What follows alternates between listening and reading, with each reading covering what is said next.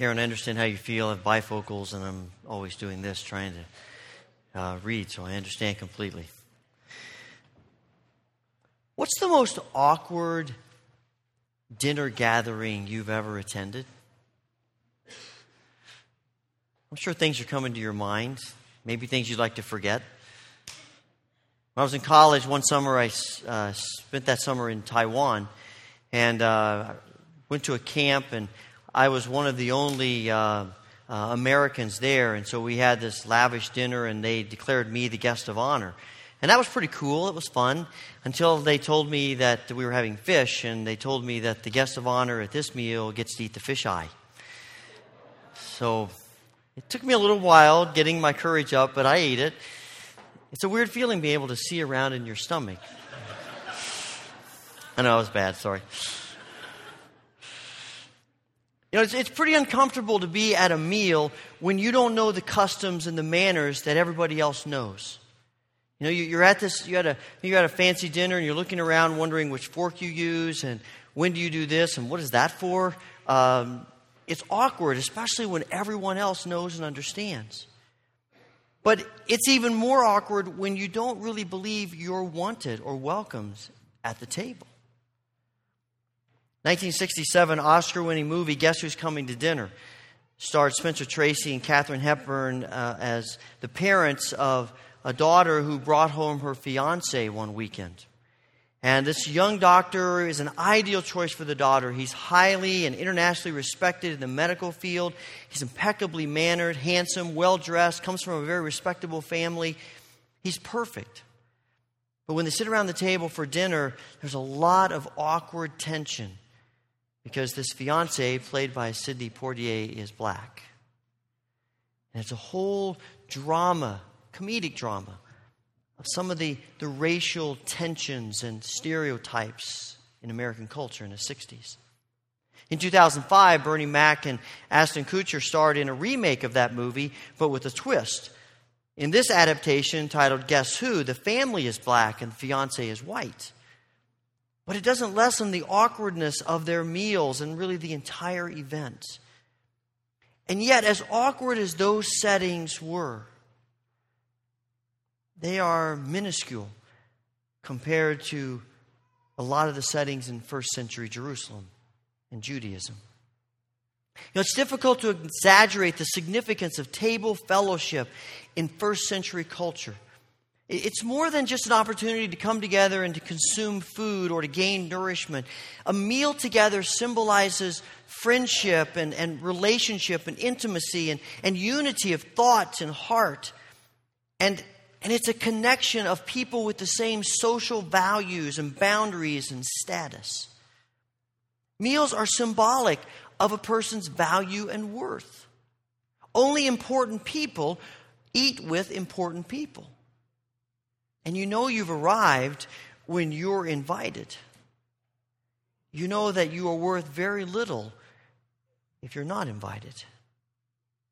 And what's most amazing and troubling about all this is that when you read the New Testament, you get the feeling that in that culture, no one is more concerned and no one more expert at using meals to promote and to maintain social boundaries than the Pharisees, the religious leaders. And this entire 14th chapter of Luke's gospel is, is Jesus' attempt to address that issue. The chapter opens with Jesus paying attention to a man who is an outcast because he has a disease. What does Jesus do for this man who isn't welcome at the table? Jesus stops everything and he heals him.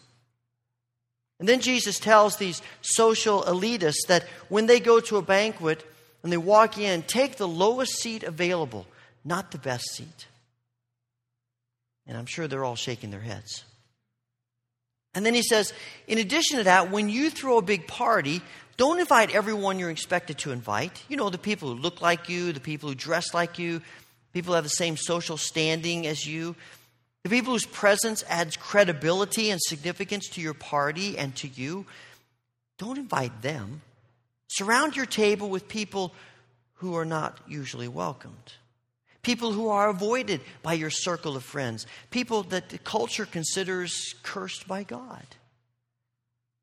And I suspect now they're really shaking their heads. And if that isn't radical enough, Jesus pushes them even further from their physical tables in their homes to the heavenly table of God's kingdom. Jesus tells a parable about a wealthy man who throws a party for all the right people, and they've accepted. It's on their calendars, it's all set. When the word goes out that everything is ready, they've all got reasons for not coming. I just bought a field and I have to go inspect it. I just, I just bought some oxen and I need to go check them out. I just, I just got married and I can't come.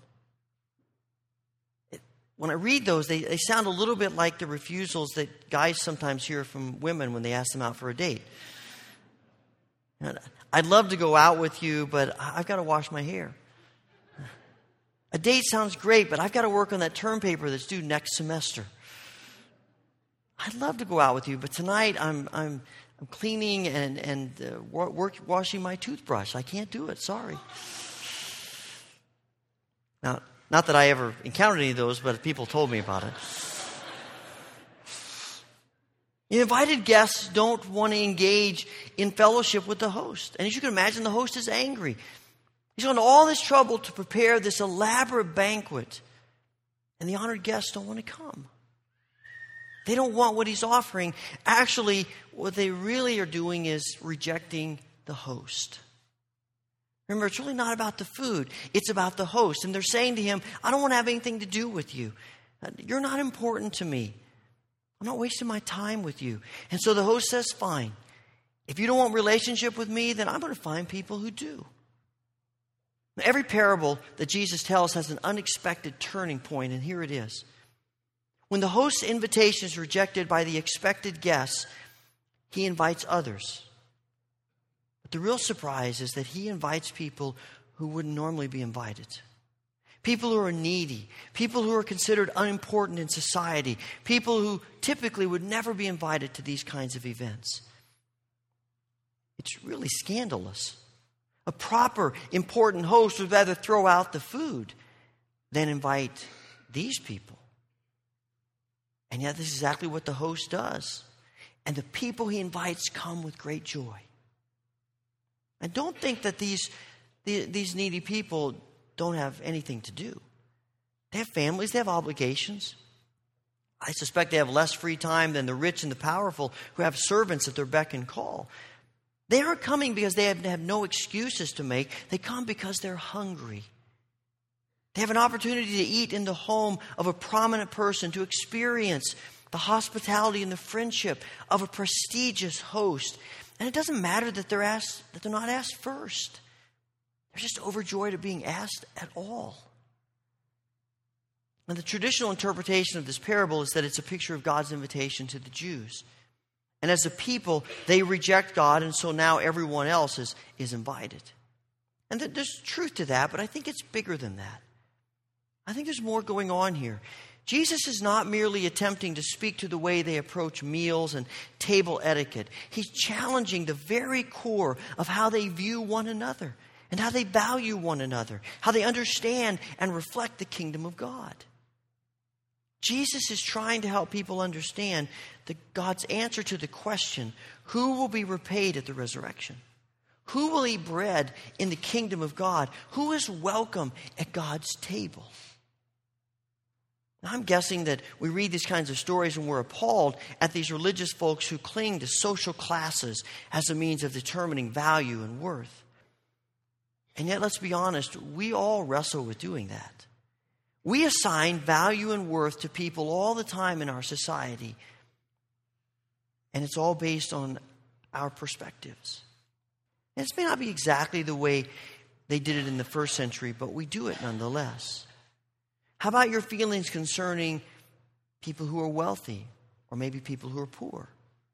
People who are highly educated or people who have little education? People who are athletic or people who are not athletic? People who are highly popular? People who everyone shuns? People with the high GPA or how about people with a low GPA? How about your feelings toward Democrats, toward Republicans? toward people who are religiously liberal in your eyes, or maybe people who are religiously conservative in your eyes? How about the value you place comparatively on children or on adults? We tend to, to have stereotypes of, of who God welcomes. And we're, we're almost always too narrow in who God welcomes. Whoever we consider on the fringe of society or life or people that we disagree with, we tend to say, well, I don't know if God wants them in the kingdom or not. But the picture that Jesus paints here in the parable and the teaching through this chapter is not just about this meal, it's a precursor about heaven. The book of Revelation, as Doug mentioned, speaks of the great wedding banquet when people come from every nation and tribe and every social class to receive the eternal friendship and relationship of God. And in one sense, this chapter is a warning to take down the barriers now because they're going to be taken down then. So, what makes us think if we don't want to take down the barriers now? If we want to have tighter control in the kingdom than God does, what makes us think we're going to want that in heaven? I think Jesus is saying that his kingdom is more about being open than closed, more about inclusion than exclusion, more about grace than law. It doesn't imply that there aren't there isn't a door about to God's kingdom, that, that there is no one who's excluded, that the law is no longer important, but it's probably less than most of us are willing to admit.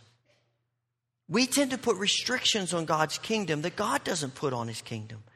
And Jesus is declaring anyone who wants to come to my table is welcome. Anyone who treats others as I do is welcome. This table is for everyone who desires to come.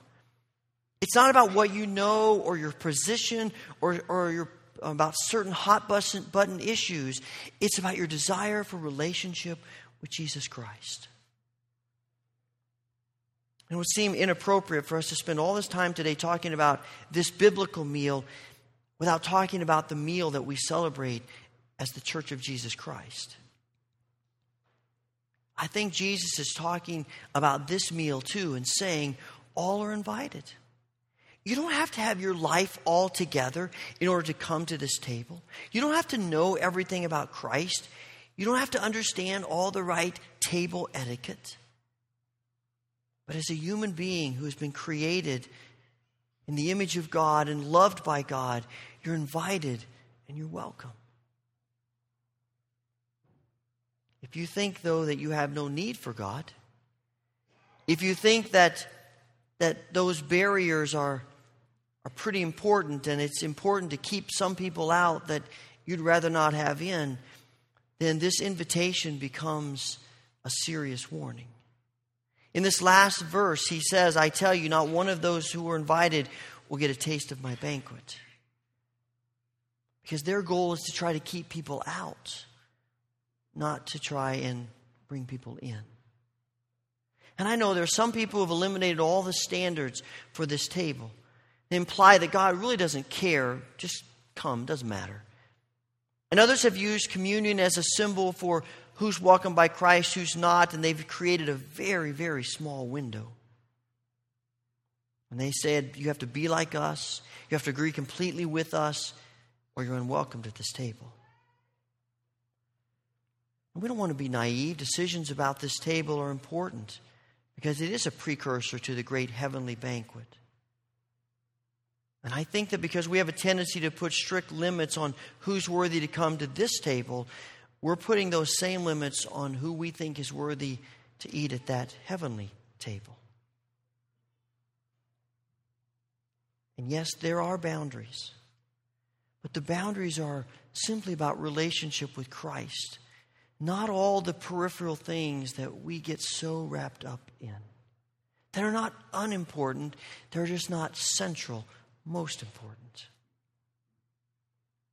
And we are often far too concerned with stuff that's important to us than we are about a hunger for Christ and all that He's offering. And we forget that this table is all about grace, The grace of God that opens up a place for us so that we can come as undeserving as we are. So instead of being so concerned about saying the right words and looking right and doing the right things, Jesus seems to be asking one question Are you hungry for what I'm offering? Is this is my banquet, is, is this invitation I've given you more important than the other things of life? Do you want a seat at my table? If so, come. There's a chair waiting for you. And you don't need credentials. You don't have to know the secret handshake or the secret code. You don't have to pass the security questions. You don't have to agree on all the peripherals. But do you want fellowship with Christ and with his people? Because the reality is, Jesus is telling us there are no unimportant people in the kingdom of God. There are no unimportant people at this table. There is no place more level than at the table of Christ. If you have a need, if you have a hunger for Christ, His arms are open wide, His invitation is clear come. Come as people in need of the grace and the mercy of Christ that we find in this table and in this kingdom. This table is not about us, it's about Christ. And it's about His grace for you and for me and for everyone who is hungry for Him. So come. As the song says, come to the table of mercy, prepared with the wine and the bread. All who are hungry and thirsty, come, and your souls will be fed. Won't you come at the Lord's invitation? Receive from his nail scarred hands. Eat of the bread of salvation. Drink of the blood of the Lamb. Please pray with me.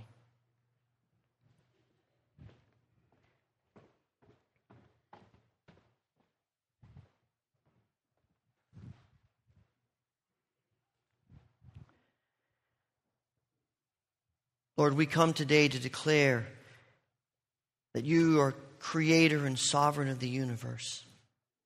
That you love the world so much you gave your one and only Son, Jesus Christ, to be our Savior. He suffered and died for the sin of the world, and you raised him from the dead that we too might have new life.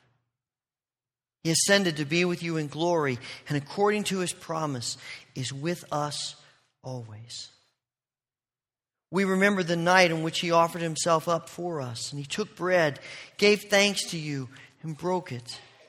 And he gave it to his disciples and said, Take, eat. This is my body which is given for you. Do this in remembrance of me. When the supper was over, he took the cup, gave thanks to you, and gave it to his disciples, and said, Drink from this, all of you.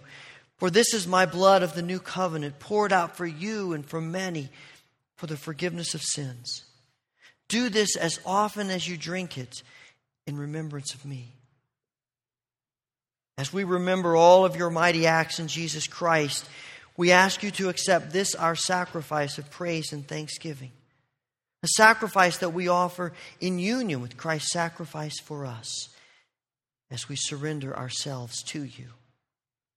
We pray that you'll send the power of your Holy Spirit on us and on these gifts that in the breaking of this bread and the drinking of this cup, we may know the presence of the living Christ. Be one body in Him, cleansed by His blood, faithfully serve Him in this world, and look forward to His coming in final victory. In His name we pray. Amen.